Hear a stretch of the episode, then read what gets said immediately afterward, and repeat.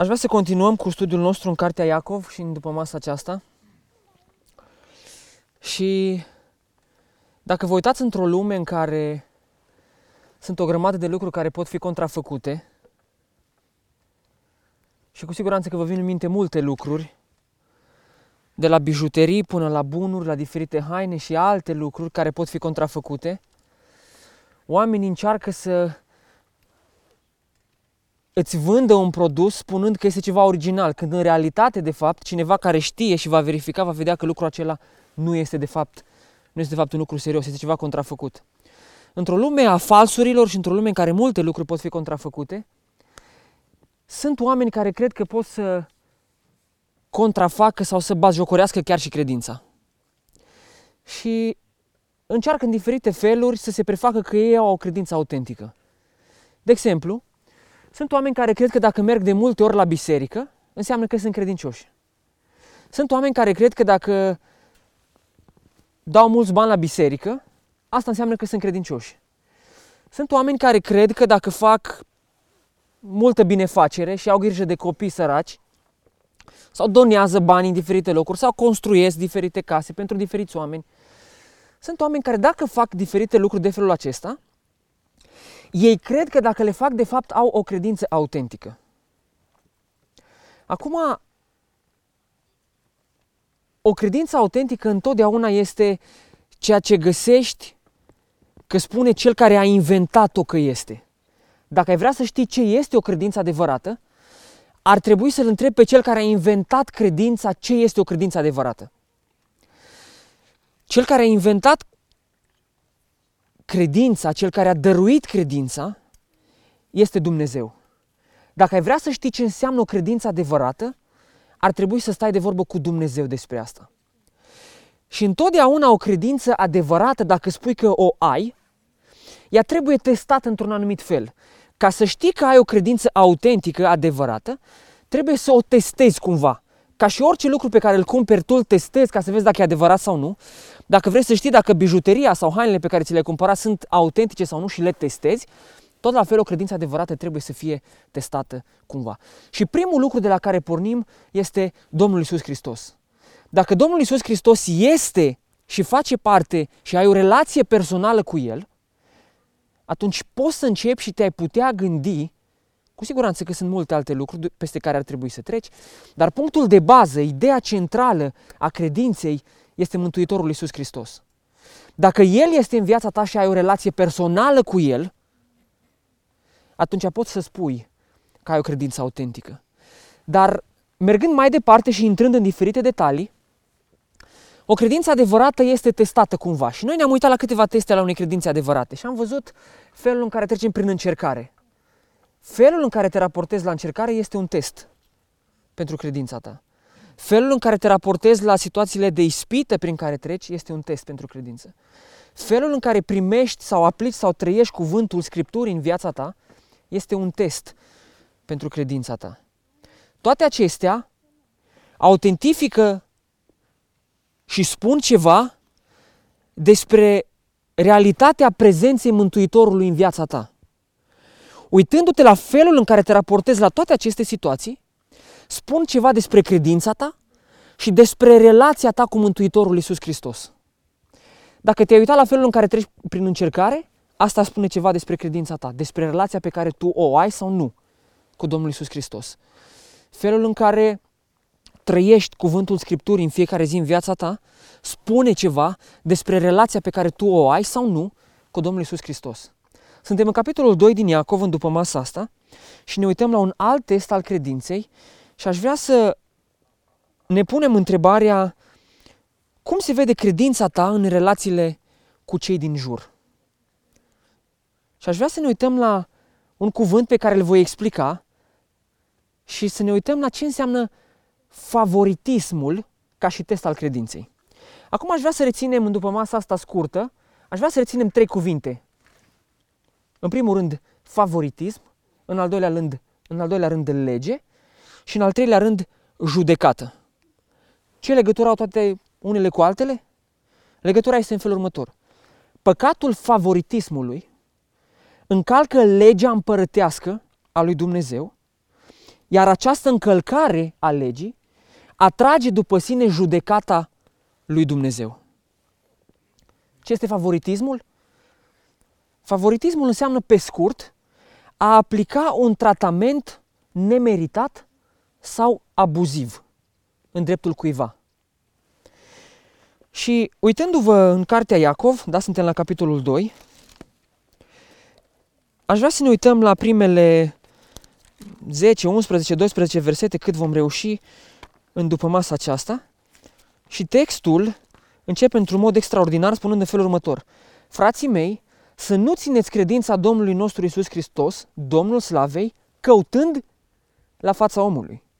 Căci de pildă, dacă intră în adunarea voastră un om cu un inel de aur și cu haină strălucitoare și intră și un sărac îmbrăcat prost și voi puneți ochii pe acel ce poartă haina strălucitoare și îi ziceți, tu stai în locul acesta bun? Și apoi ziceți săracului, tu stai la picioare sau stai aici jos la picioarele mele, nu faceți voi oare o deosebire în voi înșivă? Și nu vă faceți voi astfel judecători cu gânduri rele? În primul rând observăm, chiar în versetul 1, în timp ce încercăm să explicăm prima această parte și primul acesta cuvânt, favoritismul, observăm că acest cuvânt începe cu frații mei. Mereu și mereu Iacov când începe câte o secțiune se adresează frații mei. Și face acesta cu un motiv anume, cumva el încearcă să se identifice ca și fiind fratele lor, se identifică ca, ca și fiind cineva apropiat de ei. Cumva când stai de vorbă cu cineva și vrei să spui un lucru, este important felul în care abordezi omul. Dacă eu vreau să mă duc să discut, să am o discuție cu fratele Sorin și o să intru cu piciorul și o să intru cu forța și o să încep să vorbesc urât cu el, chiar dacă eu aș vrea să-i spun un lucru bun, cu siguranță că felul în care el va primi lucrul respectiv va fi diferit de felul în care va primi dacă îi voi spune într-un mod frumos, dacă mă voi adresa într-un mod frumos, dacă voi avea grijă să fiu aproape de el în așa fel încât omul să înțeleagă ceea ce vreau să-i spun. Iacov le amintește că ei nu sunt singuri în lupta aceasta pe care o duc. Nu doar că pune problema frumos și introduce subiectul într-un mod frumos, dar ce face este că le amintește, oameni buni, voi nu sunteți singuri. În toate problemele acestea cu care vă confruntați, că e vorba de încercare, de ispite, de favoritism, de oricare alte lucruri care vă confruntați, voi nu sunteți singuri. Eu sunt fratele vostru, se introduce Iacov ca fiind fratele lor, dar mai aveți și pe alții cu voi. Și este important, este important să știi mereu și mereu când te confrunți cu diferite lucruri, situații de încercare, situații de trăire a cuvântului și așa mai departe, să știi că nu ești tu singurul pe lumea asta care treci prin încercări. Să știi că nu ești tu singurul pe lumea asta care te zbați cu a trăi cuvântul lui Dumnezeu în viața ta. Să știi că nu ești tu singurul pe lumea asta care te zbați cu a nu păcătui. Sunt și alții și suntem împreună, împreună frați care luptăm ca să trăim în curăție. Să nu țineți credința, adică să nu aveți o atitudine părtinitoare în timp ce vă trăiți credința în Domnul Isus Hristos, dar observați că textul spune să nu țineți credința Domnului nostru Isus Hristos, Domnul Slavei. Observați că atribuie credința cuiva. Da? Să nu țineți credința Domnului.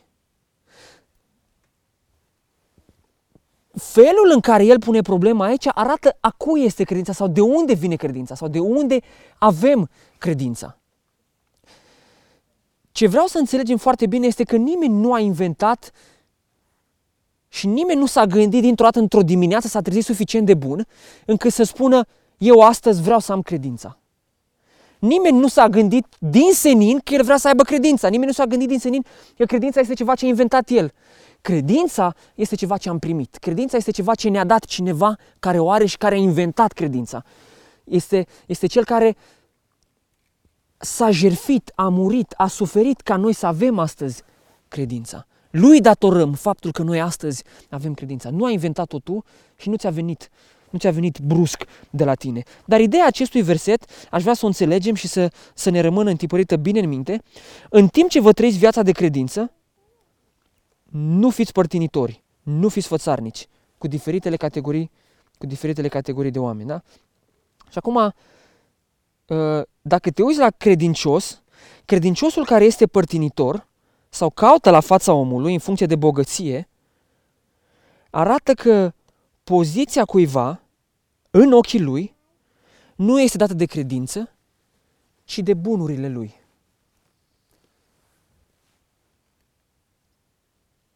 Cu alte cuvinte, dacă cineva intră în adunarea noastră și eu mă uit la omul, la omul respectiv, nu l-am mai văzut până atunci, nu știm cine este. Intră un om în mijlocul adunării. Și omul respectiv este abordat într-un anumit fel de către cineva dintre noi. Te porți într-un anumit fel cu el. Felul în care te porți cu omul respectiv arată că ce este important pentru tine când te uiți la omul ăla este averea lui sau banii lui, nu credința lui. De ce? Pentru că tu s-ar putea ca în, în, în funcție de felul în care îl vezi că arată, tu să te duci la el și să-i spui uh, scuze, ai greșit, ai greșit locul, aici nu, aici nu. De ce ai făcut asta? Pentru că te-ai uitat la om, l-ai văzut îmbrăcat prost, poate și mirosea greu și tu ai zis, te rugăm frumos, tu de în altă parte, caută de lucru, vezi, poate ne găsești altundeva sau ce știu eu, alte lucruri de felul ăsta, da? Dar dacă vine un om bine îmbrăcat, un om aranjat, un om bine gătit, o, poftiți, bine ați venit, haideți, vă conduc, uh, unde vreți să luați loc, unde vreți să stați, unde vă așezăm și așa mai departe. Tu te raportezi la omul respectiv nu în funcție de, și nici măcar nu poate te gândești, omul are o credință, nu are o credință, o fi, o fi credincios, nu o fi credincios, poate, acel, poate are același statut ca și mine, poate este un copil al lui Dumnezeu, de eu habar n-am. Dar eu mă port cu el în funcție de ce izbește ochiul, în funcție de cum îl văd că arată și îi aplic un anumit tratament. Acum, tratamentul ăsta pe care îl aplic nu, nu, nu este ceva la propriu, în sensul că tu nu le iei pe om și îl pui la tine la picioare sau îl iei și îl duci în primul rând. Dar este ceva mai mult decât atât, mai mult decât o acțiune fizică neapărat pe care o faci, deși noi de multe ori facem și asta, dar este atitudinea pe care o ai față de, de el, felul în care vorbești, felul în care te raportezi la el. Îl iei și spui, bine, hai, dacă tot ai venit, hai să te lăsăm să stai, dar stai pe ultimul rând sau cât mai la ușă. Sau pe altul îl iei și zici, uh, hai să te punem, hai să te punem în primul rând. Atitudinea, felul în care tu te porți cu el, spune ceva despre tine. Ce spune?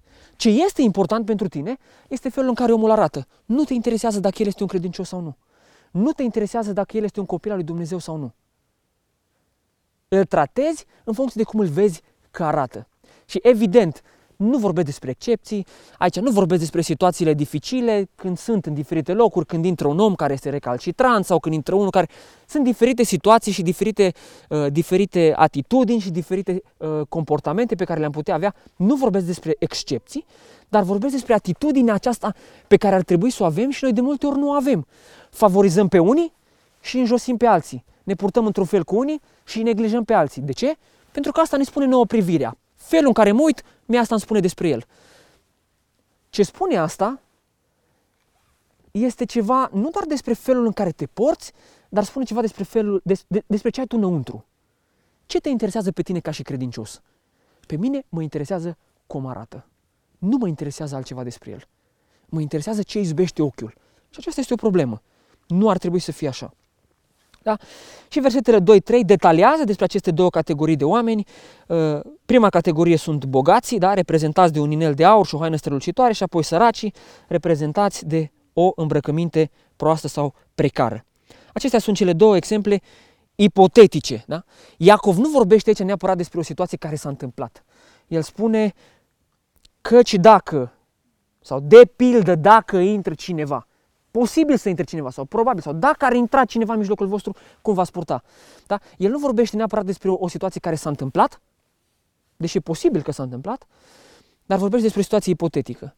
Ceea ce noi dacă ne gândim, uh, sunt multe situații de felul ăsta cu care ne-am confruntat, în, în biserici, am avut multe situații în care oamenii au intrat și efectiv, atât de simplu pe cât poate suna, ne-am raportat la ei favorizând pe unul și neglijând pe altul, pentru că noi, cu ochii noștri, am văzut ceva. Și așa ni s-a părut.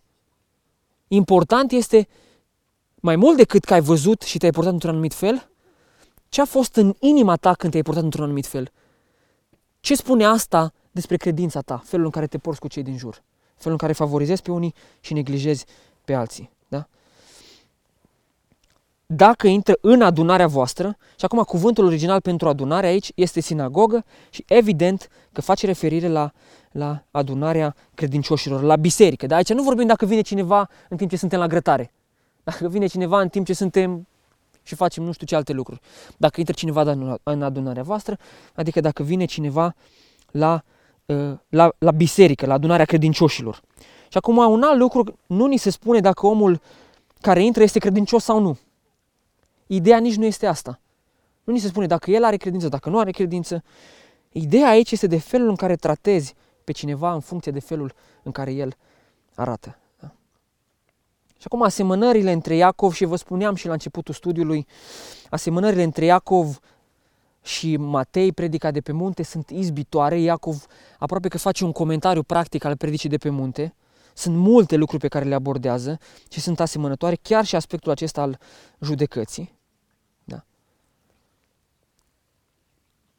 Ideea este, mecanismul acesta este că tu vezi pe cineva, calculezi în mintea ta, emiți o judecată în mintea ta, nu e ok sau e ok și în funcție de judecata pe care ai făcut-o, acționezi ca atare. Îl respect pe om sau îl tratezi fără respect. Standardul după care judeci este unul deosebit de superficial. Apoi, judecata pe care tu o faci și concluzia pe care ai tras-o și mai apoi acțiunea pe care ai făcut-o spun ceva, spun ceva foarte serios despre care este relația ta cu Dumnezeu. Și aș vrea să vă gândiți la asta și să rămânem cu asta în minte când ne gândim la favoritism. Ideea din spatele acestei învățături constă în principiul ei și anume nu fiți părtinitori. Nu favorizați pe unii și neglijați pe alții. Nu, nu, nu, nu vă purtați și nu, să nu credeți că e un lucru mic, că e un lucru mărunt. Asta, asta e o chestie neimportantă, nu contează. Nu. L-am luat și l-am pus, că așa ne-am gândit, am luat și am făcut, că așa ne-am gândit. Gândiți-vă tot timpul mai mult decât atât. Gândiți-vă că felul în care te porți vorbește ceva despre credința ta, vorbind despre credința ta, spune ceva despre relația ta cu Mântuitorul. Luând decizia bazat doar pe înfățișare, versetul 4, credincioșii se fac astfel judecători și gândurile lor părtinitoare sunt rele. Gândurile acestea părtinitoare și pe care le avem sunt, sunt rele. Dacă vine, de exemplu, un om cu o situație precară și tu îl primești ca să asculte cuvântul și îi dai o bucată de pâine sau îngrijești de nevoile lui sau vezi acolo ce probleme are omul, ai avut o atitudine de respect față de el. L-ai primit, i-ai dat posibilitatea să asculte cuvântul, poate te îngriji de ceva din nevoile lui și ai avut o atitudine de respect față de el. Dacă vine și un bogat, l-ai primit pe omul respectiv înăuntru și i-ai dat posibilitatea să asculte cuvântul. Oricare om care intră în adunare are, are dreptul acesta, are cumva, poate și datoria, dar are dreptul de a asculta cuvântul. Nu poți să-l privezi pe un om prin faptul că ție ți se pare că nu e ok sau ție ți se pare că e ok, să-l privezi de a asculta cuvântul lui Dumnezeu, de a sta în părtășia bisericii, de a auzi Evanghelia. Poate că Dumnezeu îl vrea și cu siguranță că Dumnezeu îl vrea acolo cu un scop. Poate să te testeze pe tine, poate să testeze biserica, să vadă care este atitudinea, felul în care noi ne purtăm. Felul în care noi ne purtăm vorbește despre maturitatea credinței noastre. Versetul 5, argumentul continuă explicându-ne că și Dumnezeu i-a ales pe cei săraci, el nu a fost părtinitor. Nu a predicat Domnul Isus Evanghelia doar bogaților sau doar săracilor și aici poate fi uh, evident un aspect și bogații și săracii fizic vorbind pot fi săraci în duh. Matei capitolul 5 vorbește despre asta. Și acum, Dumnezeu a ales oameni, fie bogați fizici, da, bogați fizic, din punct de vedere fizic, și săraci în duh, fie săraci și fizic, da, săraci în duh, și a făcut moștenitori ai împărăției cerurilor. Când Scriptura vorbește despre oameni săraci în duh, vorbește despre oameni care sunt săraci în sensul că ei nu au moștenirea vieții veșnice. Ei nu au o relație personală cu Domnul Isus Hristos. Și Dumnezeu a ales oameni din, ace- din, din diferite categorii, că erau săraci, că erau bogați fizic vorbind, El a ales oamenii aceștia și i-a făcut bogați din punct de vedere al, al împărăției cerului, i-a făcut moștenitori ai cerului. Deci, lucrurile sunt destul de simple, da? Vine cineva la noi în biserică, ne purtăm într-un fel cu el, bine sau rău, asta vorbește ceva despre credința noastră. Prin contrast cu asta ne se dă un exemplu despre Domnul Isus Hristos care el a predicat atât bogaților cât și săracilor, i-a primit, da, bogați fizic, săraci fizic, i-a primit din ambele categorii și a făcut bogați sau moștenitori a împărăției cerurilor. Exemplul acesta ce ne spune?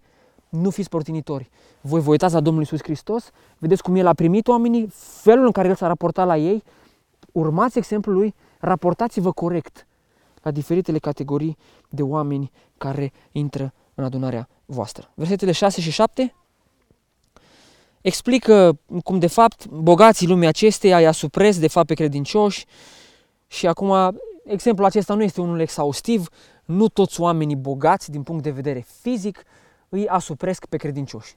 Dar sunt unii și sunt anumite atitudini greșite uh, și Iacov are ceva specific în minte, având în vedere că pe vremea aceea credincioșii erau persecutați, uh, persecutați fiind, în, în, în general se întâmpla ca să fie persecutați sau fugăriți de oameni înstăriți, de oameni cu conducere, de oameni cu poziție, de oameni care aveau, de oameni care o duceau bine. Îi batjocoreau și se raportau la ei cumva cu dispreț, cu atitudine, cu atitudine jignitoare. Și un avertisment pe care aș vrea să-l reținem de aici uh, este că sunt situații și sunt diferiți oameni pentru care banii ajung să fie ceva periculos. În sensul că atunci când îi ai, când ai bogăție, ai tendința să devii arogant. Ai tendința să te porți cu superioritate. Hopa, cine sunt eu? Te duci într-un anumit loc și tu intri cu o anumită atitudine. Stai de vorbă cu cineva și tu stai de vorbă cu o anumită atitudine. Te raportezi la diferiți oameni, te raportezi cu, cu o anumită atitudine. De ce? Pentru că bogăția pe care o ai, banii pe care îi ai, îți dau o oarecare încredere, o oarecare siguranță, sunt cineva. Dacă vreau să fac cu tare, fac, dacă nu vreau să fac cu tare, nu fac, dacă vreau să mă duc acolo, mă duc, dacă nu vreau să mă duc, nu mă duc. Banii îmi permit să am o oarecare încredere. Și ce ne învață cuvântul lui Dumnezeu este că bogățiile acestea sunt ceva trecător și noi am văzut în capitolul 1. Nimic nu vei duce cu tine din banii tăi când vei muri, nimic nu vei lua cu tine. Și când vei sta înaintea lui Dumnezeu, la judecată, singurul lucru care va conta este dacă ai crezut în Domnul Isus Hristos ca și mântuitor, dacă te-ai pocăit de păcatele tale și dacă ai o relație personală cu El. Și aceasta este ceva ce poate să aibă oricine, bogat sau sărac. Așa că, mergând mai departe, am văzut pe scurt ce înseamnă favoritismul, cele două categorii de oameni, cum ne putem raporta diferit. Aș vrea să trecem la următoarele versete și să vorbim despre lege. În punctul acesta, versetele 8-9, aduce în discuție o poruncă și anume legea împărătească. Da, textul spune felul următor. Dacă împliniți legea împărătească, potrivit Scripturii, să iubești pe aproapele tău ca pe tine însuți, bine faceți. Dar dacă aveți în vedere fața omului, faceți un păcat și sunteți osândiți de lege ca niște călcători de lege. Uh, credincioșii trebuie să iubească pe aproapele lor și asta fără să fie părtinitori, fără să aibă o atitudine de respect față de unii, iar față de alții să nu aibă respect. Al iubi pe aproapele tău, al iubi pe aproapele tău, aici înseamnă să ai o atitudine de respect, să ai o atitudine de, de bunătate, de bunătate față de el. Nimeni nu-și cere să-l iubești pe aproapele tău cum îți iubești nevasta. Dar trebuie să ai o atitudine de respect față de el, cum te îngrijești pe tine, cum te raportezi la tine, cum ești respectuos cu tine, cum te porți frumos cu tine, ar trebui să ai o atitudine de respect, o atitudine uh, de bunătate, de milă față de aproapele tău, față de cei din jur. Și apoi ne dă un exemplu concret din legea împărătească. Da? Legea aceasta împărătească și noi am mai văzut și în capitolul 1, când se vorbea, uh, când se vorbea despre lege, că termenul este acela care este și în alte locuri din Noul Testament și în acele contexte, face referire la Scripturi, face referire la Evanghelie, la cuvântul, la cuvântul lui Dumnezeu. Și legea aceasta împărătească, care este un tot unitar, cuprinde mai multe porunci. Da? Și dacă vă veți uita în Matei, de exemplu, capitolele 5 la 7, acolo sunt mai multe lucruri pe care Domnul Iisus Hristos le aduce în, și le are în vedere din legea morală a Vechiului Testament. Și sunt mai multe porunci pe care le discută și care care sunt scoase acolo în vedere, dar una dintre acestea o amintește și Iacov și anume să iubești pe aproapele tău ca ca pe tine însuți. Aceasta este legea. Aceasta este cine transmite cuvântul, cine spune, cine spune Dumnezeu că trebuie să facem. Nu să te comporți cu favoritism, da? nu să fii părtinitor, dar ce să faci? Să-L iubești pe aproapele tău ca pe tine însuți. Să ai o atitudine corectă față de El. Nu doar să le iei așa de silă, bă, hai și tu că dacă tot ai venit, dar din potrivă, mai mult decât atât, să-L iubești. Când tu te iubești pe tine, dacă, dacă te gândești la a te iubi pe tine însuți, ce faci cu tine ca să știi că te iubești pe tine însuți, sunt câteva lucruri pe care putea să le spui. Te speli, te îngrijești, mănânci, nu te lași să înfometezi, nu te lași să nu fii cu educație, citești. În, încerci să ai grijă de tine. Încerci să te porți cu respect față de tine. Poartă-te așa și cu aproapele tău. Textul ne spune să iubești pe aproapele tău ca pe tine însuți. Ca pe tine însuți. Da? Și apoi mergem mai departe. Uh, și dacă ar fi să stăm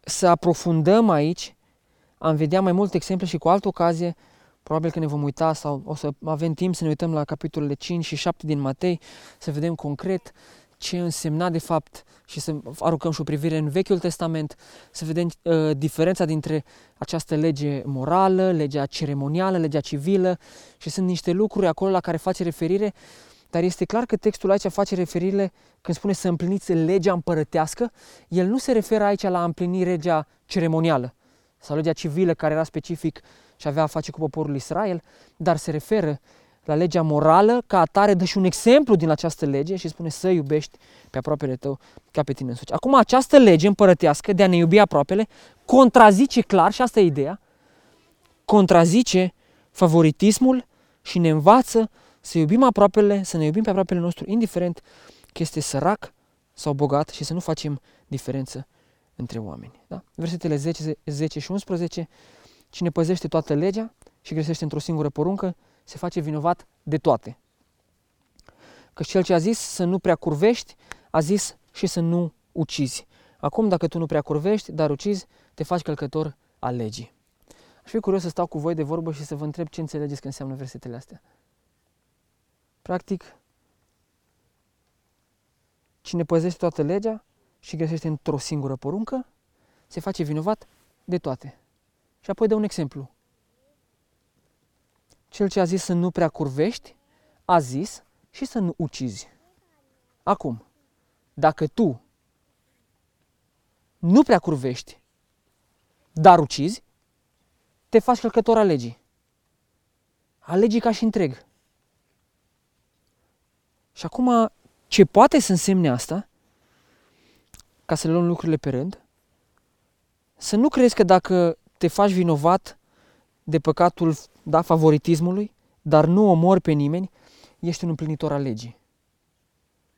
Dacă tu iei legea ca și întreg, încălcând o singură poruncă din lege, practic tu te descalifici de la a putea spune că împlinești toată legea. Asta spune Iacov. Ai încălcat o poruncă, deci nu mai poți spune că ești împlinitor al legii, în sensul de a o împlini ca și întreg. Legea este tot unitar. Încercați să vă gândiți la lege ca și la, ca și la un cerc care este întreg, complet și are diferite felii. Să nu ucizi, să nu furi, să nu minți, să iubești pe aproapele tău și așa mai departe. Tu când ai scos o felie de acolo și ai încălcat-o și nu ai împlinit-o, practic tu ai lezat legea, corpul legii ca și întreg. Asta nu înseamnă că tu ai prea curvit, asta nu înseamnă că tu ai ucis pe cineva, asta nu înseamnă că ai făcut asta, dar prin faptul că ai scos o bucată din lege pe care tu ai încălcat-o, ai încălcat practic legea ca și întreg, ai lezat legea ca și întreg, ai făcut, ai adus un afront legii ca și, ca și întreg. Și noi aveam zilele astea discuții uh, pe la birou și încercam să ne explicăm și te tot felul de exemple, ba cu circulația, ba cu dacă te-ai tăiat la deget, ba cu diferite lucruri, dar Uh, evident că cu limitele de rigoare, dacă tu conduci mașina prin oraș și ai trecut pe roșu la semafor, tu poți să spui că ești un împlinitor al legii? Te oprește poliția, îți dă amendă, te amendează pentru că ai încălcat legea. Tu nu ești un împlinitor al legii, tu ai încălcat legea într-un anumit sens, dintr-un anumit punct de vedere. Tu nu ești un împlinitor al legii ca și întreg. Ai greșit ceva, ai adus un afront legii. Asta nu înseamnă că tu ai și dat cu mașina peste cineva, dar nici nu înseamnă că împlinești toată legea.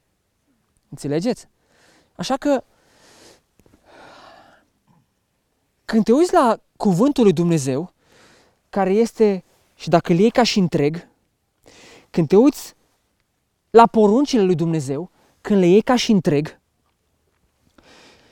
care sunt acele lucruri din cuvânt, dintre poruncile lui Dumnezeu, pe care tu nu le împlinești? De exemplu, dacă ai făcut un păcat ca și favoritismul, de exemplu, dacă l-ai scos de acolo și ai păcătuit, ai favorizat pe cineva sau te-ai purtat diferit, sau ai făcut oricare alt păcat, tu practic ai scos din lege ceva ce nu împlinești.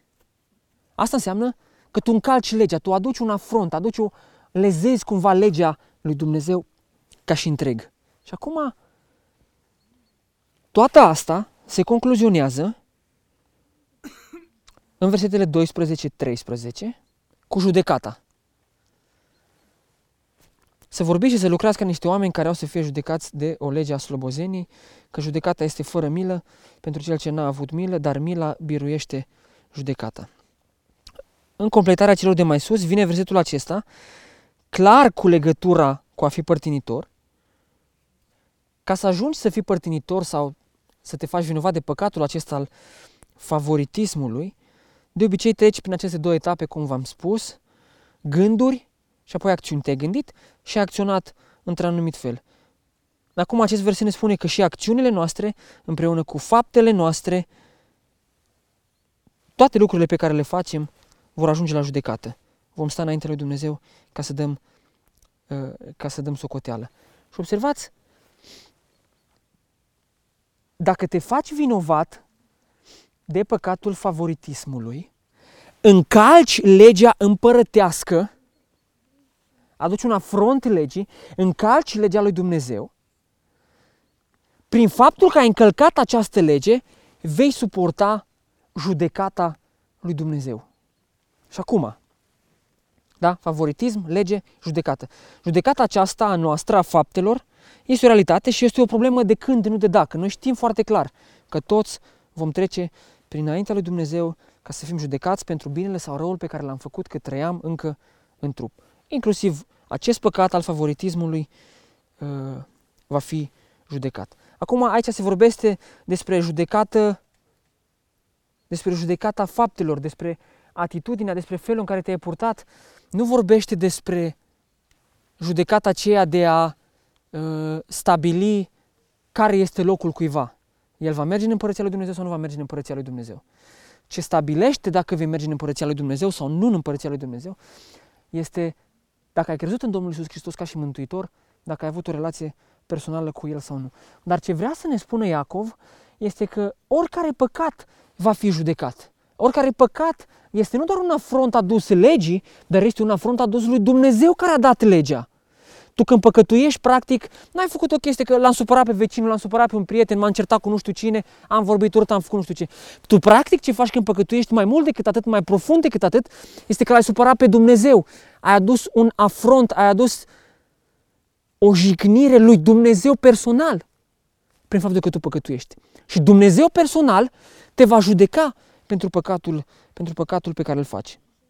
Și acum, dacă ar fi să ne uităm spune versul 13 căci judecata este fără milă pentru cel ce n-a avut milă, dar, dar mila biruiește judecata. Acum, ideea aceasta lui Iacov cu mila este legată de învățătura Domnului Isus Hristos din nou, din Matei capitolul 6, apoi din Matei capitolul 18, când vedem acolo pilda cu slujitorul acela nemilos.